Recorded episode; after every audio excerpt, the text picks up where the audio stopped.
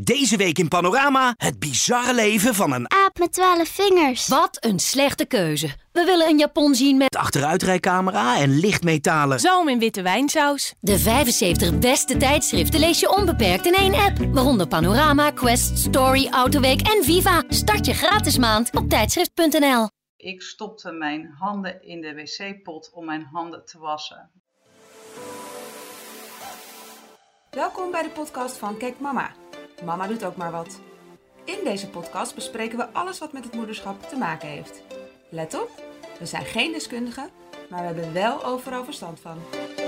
Vandaag is het onderwerp Dit had ik wel willen weten voordat ik kinderen kreeg. En daarvoor hebben we een speciale gast uitgenodigd, namelijk Franke. Franke van Hoeven is schrijfster van het boek Ik denk dat ik het wel kan. Het handboek voor een relaxed eerste jaar als moeder.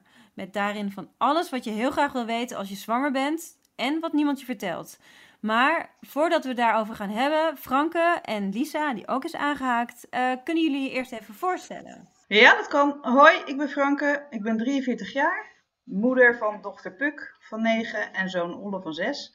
Ik ben freelance journalist. Ik heb een eh, blog elke woensdag op RTL Nieuws. Ik schrijf onder andere voor NC en voor Kijk Mama.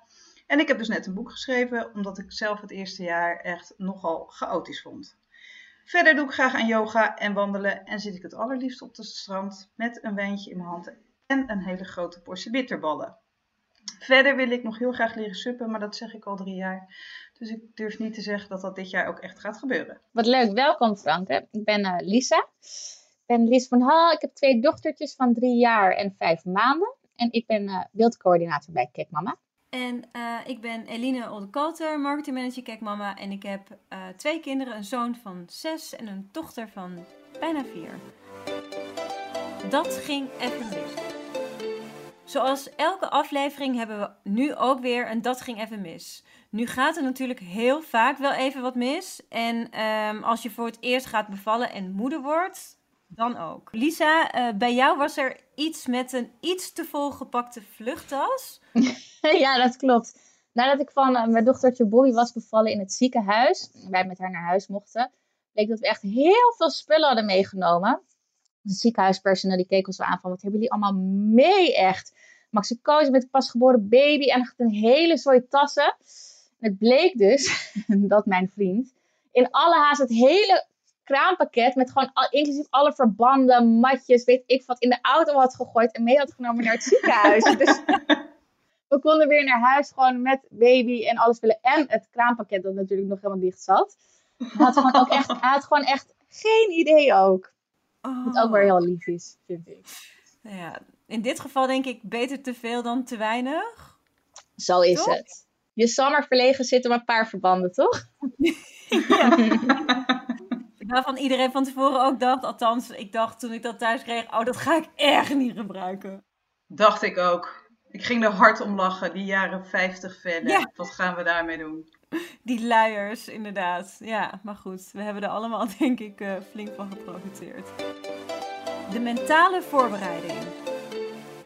Franke, jouw boek heet Ik denk dat ik het wel kan. En het is een gids voor het eerste jaar als moeder. Boordevol tips en met veel humor opgeschreven. Wat is de reden dat jij dit boek wilde schrijven? Omdat ik zelf eh, totaal niet had aanzien komen wat het moederschap inhield. Heel gek. Eh, want ik had heel veel boeken gelezen. Ik had op internet van alles bekeken. Ik had er met vriendinnen over gepraat. Maar dat draaide, en dat, wist ik, dat kwam ik eigenlijk achteraf pas achter, dat het allemaal draaide om de verzorging van de baby. En niet hoe je je kunt voorbereiden op je rol als moeder.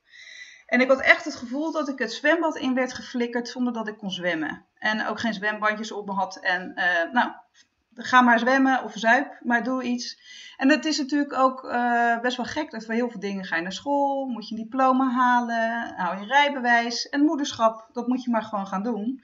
En dat vond ik eigenlijk best wel heftig. Dus toen eh, op een dag, toen de stof was neergedaald en mijn kinderen wat ouder waren, dacht ik, ik ga het boek schrijven dat ik zelf heel graag had willen lezen. Heel goed. Ik had er eigenlijk nog nooit over nagedacht, moet ik eerlijk zeggen. Want inderdaad, het gaat alleen maar altijd om je kind. Hoe verschoon ik een luier? Allemaal van die praktische dingen. Maar nooit inderdaad, hoe, hoe ga je eigenlijk met jezelf om? Precies. In eh, eerste jaar. Nou, goed idee. Ehm, ik vroeg me af, hebben jullie je eigenlijk mentaal voorbereid op het moederschap? Was je bijvoorbeeld bang dat je het niet zou kunnen? Of was je er juist van overtuigd van wel? Of was je hier helemaal niet mee bezig? Mm, nou, ik moet zeggen dat ik er eigenlijk niet heel erg mee bezig was. Ik ben sowieso heel erg van de dingen op me af laten komen. En als ik dan om me heen keek naar alle moeders in mijn omgeving, dan dacht ik, ja, die moeten allemaal een beetje met hetzelfde beltje hakken. Dat gaat me vast ook wel lukken dan. Dus ik was er niet echt heel erg mee bezig en ik liet een beetje op me afkomen. Ik dacht, nou, dat komt wel goed. Wist ik veel. ja, precies dat. Hoe stond jij daarin, Franke? Ja, nou eigenlijk hetzelfde. En ik, ik dacht dus van, nou ja, als ik een beetje kan lezen hoe en wat en wat informatie verzamel, dan, uh, dan moet dat wel lukken. Terwijl ik er eigenlijk helemaal van tevoren geen rekening mee had gehouden dat het moederschap uit meer bestaat dan een boekje lezen. Dat het ook op een gevoel draait en dat je een baby hebt. Uh, wat een persoontje is en niet een robot die je zomaar even af kan stellen. Dus uh, ja, ik, ik, ik, ik, ik had van tevoren alleen maar een heel rooskleurig beeld van, ah, oh, gezellig. En dan loop ik met mijn grote liefde door het park met zo'n heel schattig babytje. En ja. zonder na te denken over, oh ja, uh, je moet zelf herstellen van de bevalling. En de, je, je, een slaapgebrek en de baby gaat huilen. En soms weet je gewoon echt niet wat je moet doen. Daar, daar stond ik helemaal niet bij stil. Super herkenbaar. Ik kan me heel erg vinden in wat jullie beiden zeggen. En dan vooral, want ik denk dat ik ook een compleet ander persoon was voordat ik moeder um, was en in mijn zwangerschap. Um, dan ook toen ik net een baby had met al die hormonen. Want ja. dat het ook nog. Ik bedoel, naast je lektieten en uh, weet ik veel wat allemaal. Al die um, lichamelijke ongemakken. Vond ik die hormonen ook gewoon het allerergste wat er bestond. Want je herkent jezelf gewoon totaal niet terug. Althans, nou ja, Bizar hè? Het is zo bizar. Ja, mijn vriend maakte er op een gegeven moment een sport van om mij zo snel mogelijk tijdens de zwangerschap te laten huilen. En ik ben een redelijk stoere chick van mezelf, maar hij vond dat echt, dus hij vond dat heel grappig. En ik weet nog dat we een keertje in de gamma stonden. Toen gingen we kerstboom kopen. En toen kwam er een meisje aangelopen en toen, hoor, toen had ik net gehoord dat, uh, dat we een dochter gingen krijgen. En toen keek hij naar me en toen dacht ik, zag al aan zijn blik, hij gaat me iets flikken. En toen kwam er zo'n meisje, heel schattig, met twee blonde vlechtjes, echt lang en strikjes erin. En toen zei hij met een piepstemmetje, mama, zou je vlechtjes bij me willen maken? en het was kerstmis en we gingen een kerstboom kopen en ik zat dat schattige meisje en ik moest me toch huilen. ik herkende mezelf helemaal niet terug. Verschrikkelijk, die hormonen. Ja, dan denk je ook, komt dit ooit nog goed? Ja, en dan ben je uh, uitgedijd. En nou ja, weet je, er, er zijn trouwens ook mensen die, die de zwangerschap wel heel anders beleven. Ik had bijvoorbeeld het gevoel, maar ik weet ook niet of dat echt zo is. Lisa, ik had het gevoel dat jij gewoon twee keer op een roze wolk zat. Ik, ik had ook twee hele fijne zwangerschappen. Dat scheelt natuurlijk ook. Ik had niet, niet hele vervelende dingen of zo. Um, en ik had natuurlijk wel ook dat mijn hormonen wel alle kanten op gingen. Dat ik wel best wel snel, ook wel als ik puppies op televisie zag of zo, dat ik ook in huilen uitkom barsten. Dat ik het, oh, zo lief en pluizig. Maar ik vond het verder wel, ik vond het echt wel, ik vond het echt wel lekker. En het zorgde er ook voor die hormonen na de bevalling daarna. Ik, ik weet het niet, het was wel een beetje een soort natural high was ik ook gewoon een tijdje. Ik vond het wel prettig ergens. Oh, wat Maar jullie denken er heel anders over, merk ik. Ja, ik, ik heb die natural high niet zo beleefd. nee. Lisa, mocht je ooit overwegen om draagmoeder te worden? Be- bel me maar, Eline. Bel me maar. Na deze podcast uh, ga ik je bellen. Het lijkt me echt heel leuk om drie kinderen te hebben. Maar alleen dat hele gewone zwangerschap en het eerste jaar, dat vind ik gewoon eigenlijk bijna een reden om het niet te doen. Wat erg, hè? Nou, waarom? Dat is toch gewoon hoe het is? Hoe jij het ervaart? Je bent niet de enige, Eline. Het is ook best wel pittig dat eerste jaar. Ja, ja, en dat vindt Franke dus ook. Anders had ze Ja, geen boek ja, absoluut. Ja. Ja. En ik hoop echt dat, ik heb het echt geschreven in de hoop dat, er, dat, er, dat ik andere moeders ergens mee kan helpen. Dat ze ook in dat zwembad liggen en dat ze dan toch van mij een soort vleugeltje krijgen aangereikt. En in ieder geval een paar dingen niet zo stom aanpakken als ik heb gedaan. Of wat tips eruit halen. Of, grap, of gewoon grappig. Er staan ook heel veel anekdotes in van andere moeders die ik heb geïnterviewd. Dat je ook een beetje kan lachen af en toe om je eigen onzekerheid of knulligheid of low of uh, roze wolk. Het is, het is natuurlijk een totaalpakket. Het was niet alleen maar, ellende, alleen maar ellende. Maar ik hoop dat dat, uh, ja, lezers een beetje, een beetje ja, her, herkenning erin vinden en uh, af en toe er ook om kunnen lachen en Ja. af en toe een goede tip mee, mee krijgen. Dit had ik willen weten. Er valt natuurlijk enorm veel te vertellen over zwangerschap en de bevalling. Maar wat is voor jullie echt het grote ding dat je niet wist en dat je echt had willen weten? Ik denk toch wel dat je nooit meer fatsoenlijk zal slapen, maar dat je wonderbaarlijk genoeg, ook met weinig slaap, nog kunt functioneren. Ik ben wel eens echt naar kantoor gegaan met uh, x aantal uur slaap, dat ik echt dacht van nou, dat ik überhaupt nog uh, uh, staan, zeg, kan staan, zeg maar. Maar dat ging, dan toch, dat ging dan toch of zo op de een of andere manier. Dat gaat gewoon. En wat, wat hebben ze voor jullie nou het grote ding dat jullie van tevoren hadden willen weten? Nou, ik wel dat je dat herstellen van een zwangerschap en een bevalling heel belangrijk is. Ik had wel gelezen in de boekjes van je moet herstellen van je bevalling, maar geen idee verder. Ik stond op dag drie, stond mijn huis te poetsen. Ja. Uh, en daarmee mezelf heel erg te slopen. Dus ik had, wel, ik had het wel fijn gevonden als er in, in, in veel uh, landen in het buitenland neemt de vrouw echt 40 dagen rust. Of zelfs zes weken in bed. Ook om uh, niet alleen te herstellen van de bevalling, maar ook om uh, je baby te leren kennen en borstvoeding op gang te brengen. En ik, ik, had daar, ik had er wel wat aan gehad als wat meer mensen in mijn omgeving hadden gezegd van, joh, ga eens even op die bank zitten in plaats van uh, meteen weer helemaal in de weer met van alles. Ja, helemaal waar. Dat, dat snap ik wel. Want ik had bij mijn eerste, na mijn eerste bevalling had ik een kraamhulp en die liet me gelijk de eerste dag echt weer de trap op en afdenderen. En ik was ook inderdaad meteen weer heel druk. En na de tweede bevalling dacht ik, ik ga het ook anders doen. En toen had ik ook echt een kraan op die zei van, oké, nee, jij blijft nu echt gewoon even lekker in bed liggen. Je neemt je rust. En die kraamweek was echt zoveel relaxter meteen. Ik dacht, Fijn, nou, hè? Echt... Ja. ja. Ja, dus toen dacht ik, nou, dat, is een, dat maakt echt zo'n groot verschil. Maar het is ook fijn als mensen je daarbij een soort van, uh, in die zin een beetje afremmen. Dat ja, je zegt van, uh, hè, blijf, blijf nu maar gewoon even lekker liggen, neem je rust, nu kan het. Ja, ja want je doet het eigenlijk allemaal op adrenaline, uh, adrenaline toch? Ja, precies. Ja, precies. Ja. En uh, precies wat jij zegt, Lisa, heb ik ook met de tweede, dacht ik met Olda van ik ga dit niet weer uh, op dezelfde hysterische manier doen. En wat ik ook heel fijn vond, dus ik weet niet hoe jullie dat hebben ervaren, maar bij mij was bij de tweede geen kraambezoek. Blijkbaar was mijn tweede kind niet zo boeiend als mijn eerste. Terwijl bij de eerste de deur plat werd gelopen en ik een half jaar nog uh, bezoek heb ontvangen. En ik vond dat eerlijk gezegd stiekem zo relaxed dat er zo weinig kraambezoek was. Ja, Daardoor kon ik zelf ook, uh, hoefde ik niet met appeltaartjes in de weer en zo. Ik vond dat echt heel relaxed. Absoluut, ja, dat maakt echt verschil. Hoe was dat bij jou, Eline, eigenlijk? Jij lijkt me ook zo'n mm. type die na één dag alweer... Uh, een marathon aan het rennen was of zo. Dat klopt. het, was bij beide keren was het echt niet.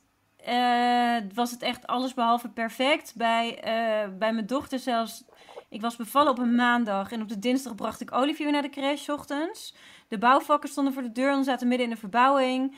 Uh, het was echt gewoon, ik ben zo doorgedenderd. Maar eigenlijk denk ik dat het vooral een soort van goedkeuring was van anderen. Want dat anderen zeiden: Oh, Line stond er drie weken alweer op een festival. Of ze was alweer dit en dat. Oh, wat, wat, wat cool hoe jij het doet. Terwijl eigenlijk was het alles behalve cool. Want ik heb helemaal niet naar mezelf geluisterd. En uh, maanden later kwam eigenlijk alles, alles eruit. Dus ik had juist gewild dat iemand tegen mij had gezegd: van. Uh, dus wat jij hebt geschreven dan, Franke, van inderdaad, neem die rust gewoon. Luister naar jezelf. Want wat, wat gebeurde er met jou toen je eenmaal uit die adrenaline rush was? Werd je toen gewoon echt extra moe? Ja, nou, ik, ik, ik heb mijn tijdje wel echt heel, nou niet depressief, maar heel neerslachtig gevoeld. En heel wow. erg veel huilen. En eerst was ik gewoon na drie weken op een festival en um, gewoon door, door, door, door, door. Maar ik, en ik deed het ook allemaal, maar um, intern voelde ik me echt gewoon, nou ja, zwaar shit eigenlijk. Jeetje. Ja. ja, dus achteraf had ik, oh, denk ik ook, waarom? Maar ja, mijn kraamverzorgster, dat was ook bijvoorbeeld iemand van wie ik niks aannam. Dat was een meisje van 19 en ik was haar eerste huis. Uh, haar eerste. Dus ik, ik zou de volgende keer ook vragen van iemand die gewoon streng is voor ja, mij. Ja. En ook misschien door de wol geverfd. Dat zo een van de moeders in mijn boek zegt ook: ik zocht iemand uit die uh, ik had speciaal bij het Kraambureau gevraagd om iemand van 55 die gewoon door de wol geverfd was en gewoon ja. zoveel werkervaring had. En ook, ook ouder en met, met, uh, met, met uh, de kracht ook om te zeggen: nee, hou op, ga zitten, doe dit niet. waar ze naar luisterden. Ja. Ja, ja, dat moet je gewoon hebben. Want nou, dat had ik wel bij, me, bij, bij Olivier. En toen waren er ook niet per se heel veel mensen. Maar toen was er een vrouw en ze was verder heel aardig, maar ze lag dus midden in scheiding. En ik, ik voelde me gewoon een soort van therapeut. Dat Nou ik ja. gewoon mijn hele, Oh. mijn hele ehm, ja, periode. Kijk, en nu, ja, toen, toen was ik ook jonger. Ik wil niet dat ik nu zoveel ouder ben, maar eh, ik zou het nu, kan ik denk ik beter voor, voor mezelf ook zorgen. Ja. Ja. En dat is, ja, dat, is, dat is heel belangrijk volgens mij als je moeder wordt. Dat je niet vergeet om voor jezelf te zorgen. En dat, volgens mij gaat het bij veel vrouwen wel mis. Dat ze toch eh, zichzelf Ja. vergeten ergens in het proces. Want, Ja. want vind je ook dat dat hun eigen taak is? Of vind je ook dat bijvoorbeeld de man eh, daarin ook de leiding moet nemen? Nou, ik denk dat het ook vooral een Nederlands dingetje is. Ehm, ik heb me er wel eens over verbaasd als ik bijvoorbeeld bij Target ga kijken op de website in Amerika, wat ze daar allemaal voor moeders verkopen. Daar verkopen ze heel veel spulletjes, luxe dingetjes waar, waar moeders zich fijner door voelen. Van banden in de zwangerschap om die buik te ondersteunen, tot pilletjes en zalfjes om, om, om je huid lekker te houden en je goed te voelen. En dat gaat eigenlijk dat hele moederschap door. En als je kijkt naar een land als Frankrijk, daar stoppen moeders standaard eh, na vijf dagen met de borstvoeding. eh, nemen veel, veel tijd in de kraamtijd voor zichzelf. Ehm, het- ik, ik heb het idee dat we soms hier in dat Calvinistische Nederland moeten vrouwen zich maar opofferen. En moet je lekker door die pijn. En eh, maakt het toch allemaal niet zoveel uit. Ik denk dat het echt ook een cultuurdingetje is. En het zou wel helpen als. eh, nou ja, wat jij zegt, weet je wel, hoezo dat, is het stoer dat je al na drie weken op een festival staat? Het zou veel stoerder zijn als jij gewoon kan zeggen, jongens, de mazzel, ik ben er over een half jaar weer bij, maar ik ga nu lekker eh, mijn nestje bouwen of weet ik het wat. Ik denk dat het ook een cultuurdingetje is. Het zou wel fijn zijn als partners daar meer in helpen. En daardoor is het ook wel goed dat partners meer verlof krijgen. Maar dat het ook, eh, ja, dat die, dat die hele sfeer van ehm, door de pijn heen gaan en lekker nuchter en met de poten in de klei. Ja, ik weet het niet. Ik ben erachter gekomen dat ik, dat toch niet mijn eh, vibe is. Ja, nee, ik, ik ben het helemaal met je. Ik ben het echt helemaal met je eens. Mocht ik ooit nog een derde kind krijgen, dan eh, ga ik het ook echt compleet anders doen. Wat is het advies dat je geeft eh, aan vriendinnen van wat moet je echt weten? Volg je gevoel. Volg altijd je gevoel. Ook als je niet weet of je wel gevoel hebt of een moederinstinct. Ik denk dat elke moeder daar vanaf dag 1 in de zwangerschap over beschikt. Eh, en luister daarnaar. En kijk niet naar trends. Kijk niet op Instagram wat hip is of ehm, hoe het zou moeten, het moederschap. Laat je niet aanpraten door een verloskundige ehm, of in een ziekenhuis waar je geen zin in hebt. Probeer gewoon e- echt je eigen gevoel te volgen. Want ik heb dus gemerkt, ik ben niet zo. Ik, ik ben een prima stoere chick eh, en ik loop prima met een longontsteking door. Heb ik een tijd geleden gedaan. Maar ik had het Met een? met een longontsteking, een, een longontsteking Een gehad. En een- nou jeetje, dus ik kan wel wat hebben. Maar eigenlijk vond ik dat bevallen best wel pijnlijk. en had ik dat wel wat, wat luxer willen aanpakken met een rugprik. Eh, en het is helemaal goed als je dat helemaal natuurlijk wil doen. En als je helemaal een oermoeder wil zijn, is er ook niks mis mee, maar volg je gevoel. En als jij Ja. denkt, nee, ik wil liever in een steriel ziekenhuis bevallen met een rugprik in plaats van met een zoutlampje naast je, doe dat vooral. En als Ja. je geen zin hebt in borstvoeding geven, geef gewoon vanaf dag één die fles. Echt, waarom doe je zo moeilijk? Doe, doe het. Ja, het, het zijn hormonen. Je wil het als moeder altijd perfect doen. Maar probeer toch naar je gevoel te luisteren. Want ik denk dat dat altijd goed zit. En echt, je weet altijd wat het beste is voor jou en je baby. Daar ben ik heilig van overtuigd. Denken jullie niet?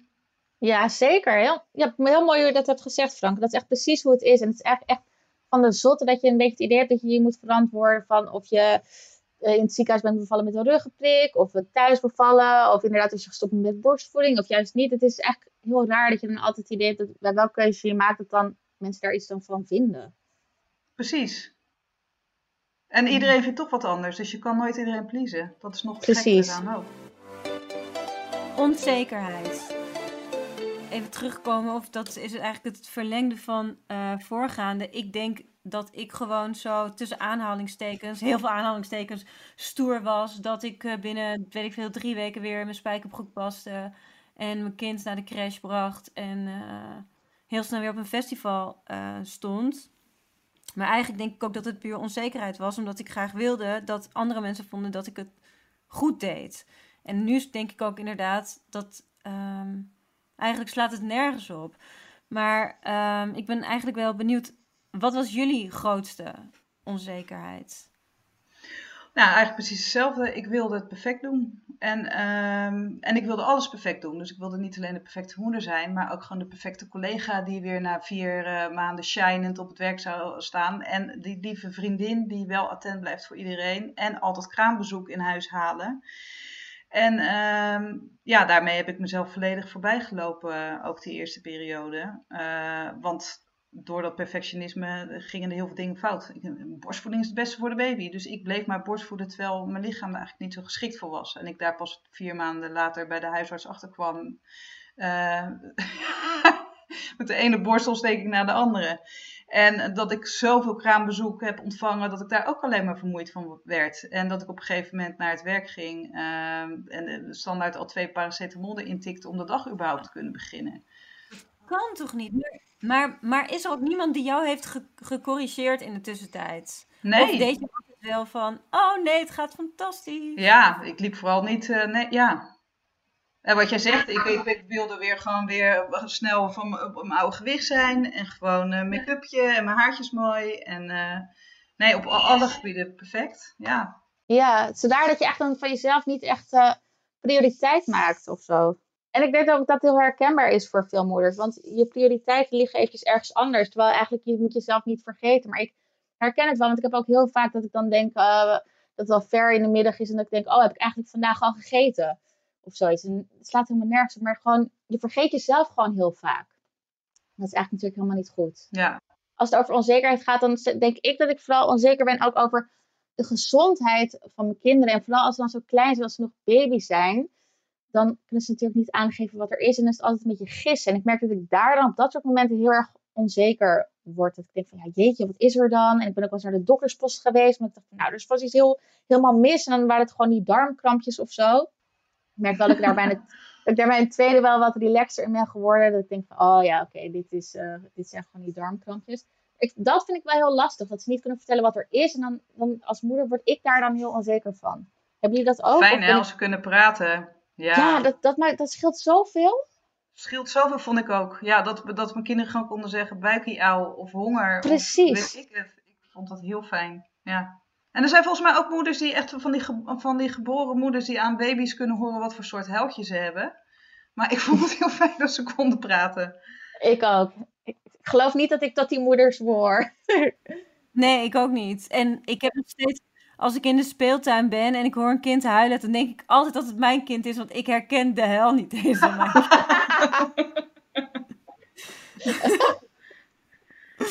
Ja, een loedermoeder. Maar ja, ja, ja, het zal wel. Ja, heb jij nog een, een, grappige anekdote of zo uit je boek, uh, Franke? Wat je, dat je echt denkt van, oh, hier heb ik echt om moeten gieren gewoon. Nou ja, waar ik zelf achteraf heel erg om moest gieren, alleen niet op het moment dat het gebeurde. Ik was ooit met mijn dochter, dat was de eerste keer dat we op, uh, met vakantie gingen naar Frankrijk met de auto. En uh, Maxi Cosi elke twee uur uit de auto en een luchtje scheppen. Nou, ging allemaal fantastisch. Dus we kwamen aan in het stadje waar we moesten zijn. Heel idyllisch plaatsje. En um, ik dacht, ik was een beetje overmoedig geworden, want ik dacht die reis is veel te goed gegaan. We gaan lekker uit eten in een, in een galeterie. Een soort pannenkoekenrestaurant. En ik neem, een, ik neem niks mee. Ik neem één uh, luierdoekje mee en één luiertje. En dat is het. Want oh, ik ga gewoon God. lekker light travelen. En mm. wij kwamen daar aan en ik had geen idee van Franse restaurants, namelijk dat er helemaal geen aankleedkussens zijn en weet ik veel wat. En ik moest uh, Puk verschonen. En ik ga naar, naar beneden naar de wc en er was helemaal niets. Om, en dus ik heb haar op de grond gelegd. En ik maak die luier open. En het was een ontzettende ontploffing. Toen bleek dat mijn luierdoekjes op waren. En ik met een wc-rolletje aan de slag. En zij begon te spartelen. En het ging helemaal falikant mis. En de babypoep zat overal van onder tot boven. En mijn handen en mijn armen. En ik, ik, nou, ik had helemaal niks om haar mee te bedekken. Want al haar kleren waren vies. Ik heb haar in een vestje van mezelf gewikkeld. En daarna heb ik dus iets gedaan wat ik echt met mijn smetvrees nooit in zijn leven zou doen. Ik stopte mijn handen in de wc-pot om mijn handen te wassen. Die zaten oh, onder de kak. Toen ben ik naar boven gereisd met mijn dochter. Toen heb ik tegen mijn man gezegd, betalen nu! En toen ben ik naar buiten gerend en schaamrood op mijn kaken naar het hotel teruggerend. Toen dacht ik, nee, dit overkomt nooit meer. nou, dat soort, van dat soort anekdotes staan, staan in oh. Heerlijk, he- hele, heerlijk herkenbaar. Ik denk dat iedereen, nou ja, ik heb nog nooit mijn handen gewassen. zeepel. maar verder is het best wel herkenbaar. Ja, en het is ook wel leuk dat er veel moeders eh, zijn die allemaal leuke, leuke verhalen vertellen over hoe ze ruzie krijgen met hun man en waarover. En eh, hoe ze dingen hebben beleefd op het werk. En dingen die tegen ze gezegd wordt. Ook hè, de rare opmerkingen die je naar je hoofd geslingerd krijgt als je zwanger bent. Van goh, wat een dikke tieten tot... eh, eh, ik weet het allemaal niet. Ja, of ehm, ja, wacht maar eh, tot ze is bevallen, want dan is je favoriete stamkroeg afgebrand. Oh, wauw. Ja, en die, die heb ik wel een paar keer. eh, nou, dat soort dingen. Dus er staan, eh, ja, een hoop, er staat een hoop om te lachen in. Want het moet wel een beetje, ik denk ook wel dat we, dat we het ook niet al te serieus moeten nemen, het moederschap. Dan wordt het ook te zwaar door. Tuurlijk, en het is ook allemaal hartstikke leuk. Ik had het niet willen missen, maar ja, soms is het ook gewoon, inderdaad, gewoon even kut. gewoon, toch? Ja, even Ja. kut. Ja. Ja, even kut. Ja, en ook prima. En dan is het juist fijn dat je zo open en eerlijk bent. En inderdaad, laten we alsjeblieft dat ideale beeld loslaten over hoe het allemaal moet. En waar ik zelf dus ook aan heb meegewerkt. Ehm, want ja, daar wordt niemand gelukkig van, maar ook echt niemand.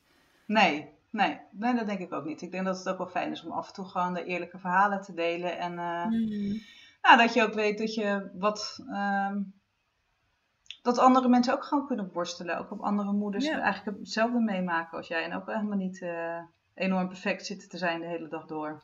Nee, perfe- nee. Dat is ook dat is helemaal niet leuk. Dat is hartstikke saai joh. Om dat perfect Ja. te doen. Is ook heel saai. Relatie. Als je je eerste kind krijgt, dan is het best even wennen binnen, binnen je relatie. Hoe hebben jullie dat ervaren? Ja, je relatie ver- verandert natuurlijk enorm. Eh, ik dacht eh, met mijn man lief dat we een gezellig bohemien avontuurlijk types waren die nachtenlang door de kroegen struinden en eh, opeens werden we een uitgeblust stel naast elkaar op de bank en elke avond ging ik om negen uur naar bed. Dus dat was opeens niet zo, niet zo spannend meer als het was. Ehm, en ik, veel moeders die ik sprak voor mijn boek, die eh, vertelden mij dat ze eh, veel, veel meer ruzie eh, kregen. Ik heb dat zelf niet zo ervaren. Misschien was ik ook gewoon. Te, ik ben ook misschien dan te moe geweest om ruzie te krijgen. maar ik vond het wel grappig dat ik, nou ja, wel begrepen heb dat veel moeders eh, sneller met korte lontjes en vaders ook op elkaar beg- be- be- beginnen te vitten over van alles en nog wat. Dat is ook niet zo gek natuurlijk, want je hebt een kind. Je moet een gezamenlijke manier vinden om die op te voeden. En je bent het niet altijd met elkaar eens. Misschien doet de een meer in het huishouden dan de ander. Kun je al over een prullenbak gaan lopen zeuren tegen elkaar. En ehm, zo was er ook Tien, Tineke in mijn boek. Die vertelde dat ze ooit een krentenbol liet aanbranden in de toaster. En vervolgens haar man op haar flikker ging geven. Waarom heb je die laten verbranden? En twee seconden later. Oh, dat was ik zelf. Oké, laat maar. Eh, ja, geen idee. Gewoon slaapgebrek, onzekerheid, vermoeidheid. De mening van de anderen. Hoe je moet opvoeden. Het is natuurlijk nogal wat. En eh, dat trekt allemaal wel weer bij. Eh, maar ik denk dat je je relatie het eerste jaar misschien maar als ontoerekeningsvatbaar moet verklaren. Dat lijkt me een heel goed idee. Ik kan me wel in vinden. Ja, want die eerste maanden, dan heb je nog wel wat reserves. En dan zit je nog zo'n mega roze wolk. En dan denk je, jeetje, wat is mijn partner toch een leuke vader. En, maar na die eerste maanden, dan beginnen de reserves een beetje op te raken, merk ik. En dan ga je ook weer aan het werk vaak. En dan ben je nog wat extra moe. Dus dat herken ik wel, dat je dan, eh, ja, dan krijg je allebei een wat korter lontje. En dan eh, heb je sneller wat irritaties. En dan bijvoorbeeld s'nachts, dan kijk je naast me en dan denk ik, hoe kan het dat jij gewoon doorslaapt terwijl er een baby aan het huilen is? En dan heb ik echt zo'n, gewoon even zo'n voor te geven. Volgens mij zijn er ook wel meer moeders die dat, dat ze denken dan, hoe dan? Gewoon. Dus ehm, Ik doe het wel weer. ja, dat ja. En dan ga je expres met je extra geluid maken. Een soort Ja. van geïrriteerd. Zo, heel hard zuchten. Maar goed, niet dat hij daar dan wakker van wordt. Maar je- gewoon dat is puur irritatie. Dus wat dat betreft, Ja. ja, ja dat is wel eh, herkenbaar. Ja, dat is ook Eline. Ja, maar, maar jij zegt de eerste maanden is het nog. Maar ik had het, denk ik, de eerste weken. Dat is was best wel snel. Maar eigenlijk vind ik, ik vind het best wel een goede opmerking, Franke. Van dat je eerste eh, jaar je relatie eh, ontoerekeningsvatbaar moet verklaren. En eigenlijk moet je ook, eh, voordat je bent bevallen, of misschien al voordat je eh, al in de eerste week dat je erachter komt dat je, erachter komt dat je zwanger bent. Want zwanger was ik volgens mij ook niet heel erg leuk. Ehm, Dat je gewoon allebei een contract ondertekent. Dat je tijdens de zwangerschap en een jaar na de bevalling niet uit elkaar mag. Heel, dat lijkt me ook heel goed. En daar wil ik dan ook nog wat kleine lettertjes aan toevoegen. Ja? Namelijk dat de man er ook echt wel even rekening mee mag houden. Je, je vrouw heeft een kind gemaakt. Gewoon, hè, dat is toch een soort wonder dat vrouwen daartoe in staat zijn. Verwen haar. Koop haar lievelingseten als ze in de kraamtijd zit. Koop die lekkere zalm die ze al een tijd niet mocht. Koop een leuk sieraadje of, of een, een, plastic bosje bloemen. Het maakt niet uit, het, het gaat niet om de, om de hoeveelheid. Maar leg die vrouw een beetje in de watten. Ik denk dat dat al zoveel scheelt. Ja Een beetje voor haar. elkaar. zo- Ja, zie haar en, en, en, en, en wees, en wees gewoon lief. Ja, ja ik, ik zag ook dat je in je boek een stukje had geschreven over eh, kraamgoud. Ja, Ja, baargoud, werpgoud. kraamgoud. Ja.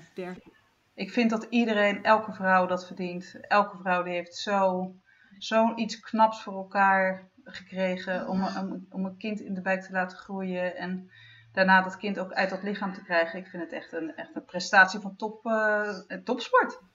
Ik ook. Dus ja, daar, daar mag, eh, daar mag ze. En al- en als je man daar echt ge- geen zin in heeft of te vrekkig is, dan zeg ik: doe het vooral zelf. Echt.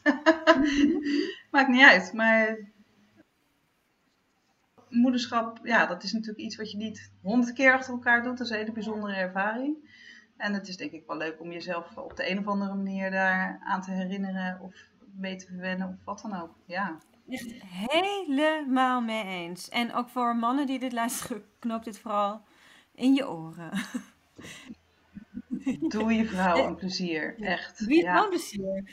Lisa, heb jij baargoud gekregen? Of kraamgoud? Hoe noem je dat? Kraamgoud of baar? ja, werpgoudkraam. Nee, nee, nee. Ik ken de term wel hoor. En ik heb wel mensen die inderdaad. ehm, maar eh, nee, eigenlijk niet. Jij wel? Nou, ik van mijn eh, eh, ex van mijn eerste kind. En wat, wat heeft hij dan gegeven? een, eh, een, een hele mooie ring. Een diamanten ring met een blauwe steen. Oh, wauw. Oh, wauw. Nou, dat is wel meteen eh, dat je zegt. Echt baargoud. Ja. Ja. En het hoeft, ja, wat ik al zei, het hoeft natuurlijk niet zo chic te zijn. Het kan hoeft het zijn. niet. Nee. Er zijn ook moeders in mijn boek die zeggen van, eh, er was ook eentje die, eh, die had een massage ehm, cadeau gegeven aan zijn vriendin. Ja, maar ook lief. Maar in Ook ieder leuk. geval is het een soort van... Het is ik zie gebaar ook, ja.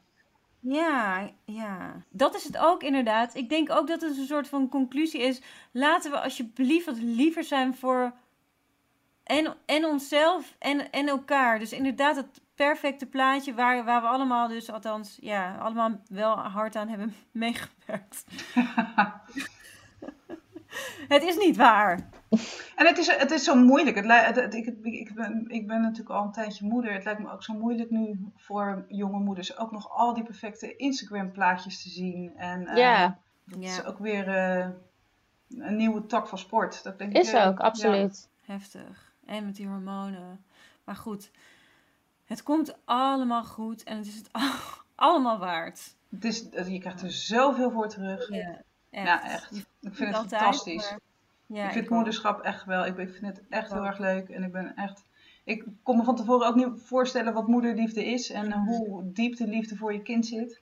En hoeveel lol er met de kinderen te beleven Ja. valt. Ik vind het, ze zijn nu zes en, eh, en negen. Ik vind het echt zo ontzettend gezellig. Ja, Echt ja ik leuk. het ook. Het is gewoon zo knus. gewoon. En, dat, en die gezellige ges- gesprekken en gewoon op, op avontuur gaan samen. Alles is leuk. Ja, Ja, ik ben echt wel dankbaar ook. Ondanks Ik het ook. feit inderdaad eh, dat je lichaam er even aan is gegaan. Maar it was all worth it. De Kekmama keuze. Eh, zoals altijd hebben we nu ook weer een Kekmama keuze. En vandaag luidt die... Pas bij de geboorte blijkt dat je eerste kind een drieling is. Of je man kruipt naast je in het kraambed omdat hij een griepje heeft. Wat kiezen jullie? Nou, Franke, brandlos. Ehm, toen wij onze eerste buikgriep kregen, wat volgens mij onvermijdelijk is als je kinderen naar de crash gaat, dan eh, krijg je op een gegeven moment die buikgriep. Toen vond ik mijn man in de gang, lang uitliggend, met zijn hoofd tegen de wc-pot aan. Want hij kan niet zo goed overgeven. En dit, dit komt nooit meer goed. Dit is niet normaal. Dit kan niet. En ik, da- ik, was, ik dacht echt op een gegeven moment, ik moet, eh, ik moet de ambulance gaan bellen. Want dit gaat echt helemaal niet goed. Ehm, dus gezien die historie, kies ik voor de drieling. Oh? Het lijkt me allebei niet zo pretje, nee. En jij, Eline? Ja, ik dan toch maar. Mijn vriend, laat ik het afkloppen. Als hij ziek is, dan is hij gewoon een halve dag of een dag ligt hij plat. Het valt mee hoe vaak mijn vriend ziek is. Die is eigenlijk bijna nooit ziek. Dan is hij één dag ziek en dan is het vooral, eh, voornamelijk heeft hij dan eh, vaak een kater. En dan gaat hij één dag slapen en dan is hij weer helemaal de, de oude. Dus ik ga echt vooral ehm, voor de tweede. Je man kruipt naast je in het kraambed omdat hij een griepje heeft.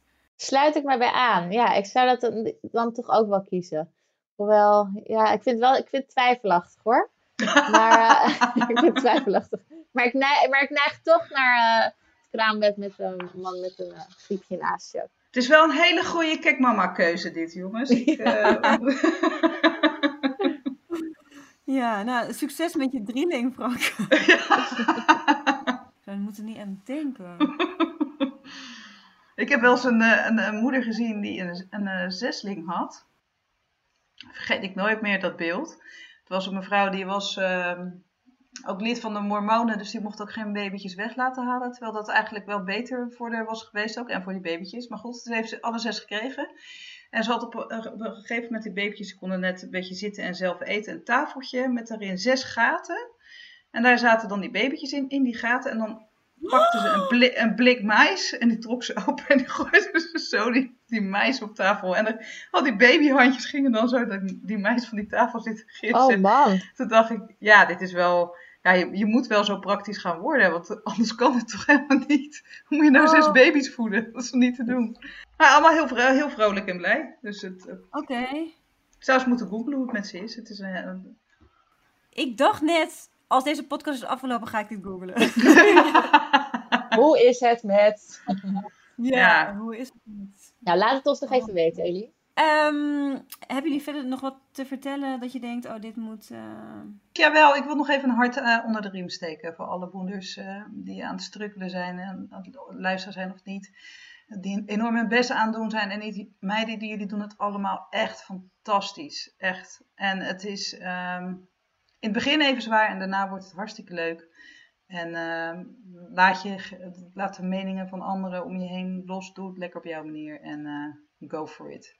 Je kan het. heel That's the mooi. spirit. Ja, that's the spirit inderdaad. Nou, eh, hiermee zijn we alweer aan het einde gekomen van de podcast. Franke en Lisa, dank voor jullie deelname. Het boek van Franke, Ik denk dat ik het wel kan, is nu verkrijgbaar. Iedereen bedankt voor het luisteren en tot over twee weken. Dan hebben we het over flirtende moeders. Hopelijk. dat ook. Nu in Nieuwe Revue, zon, zee En zoete aardappels met honingmosterd. Even opschuren en twee keer afvlakken met... Oom Donald, kwik, kwek. En een lekkere dikke Linda. De 75 beste tijdschriften lees je onbeperkt in één app. Waaronder Nieuwe Revue, Margriet, VT Wonen, Donald Duck en Linda. Start je gratis maand op tijdschrift.nl.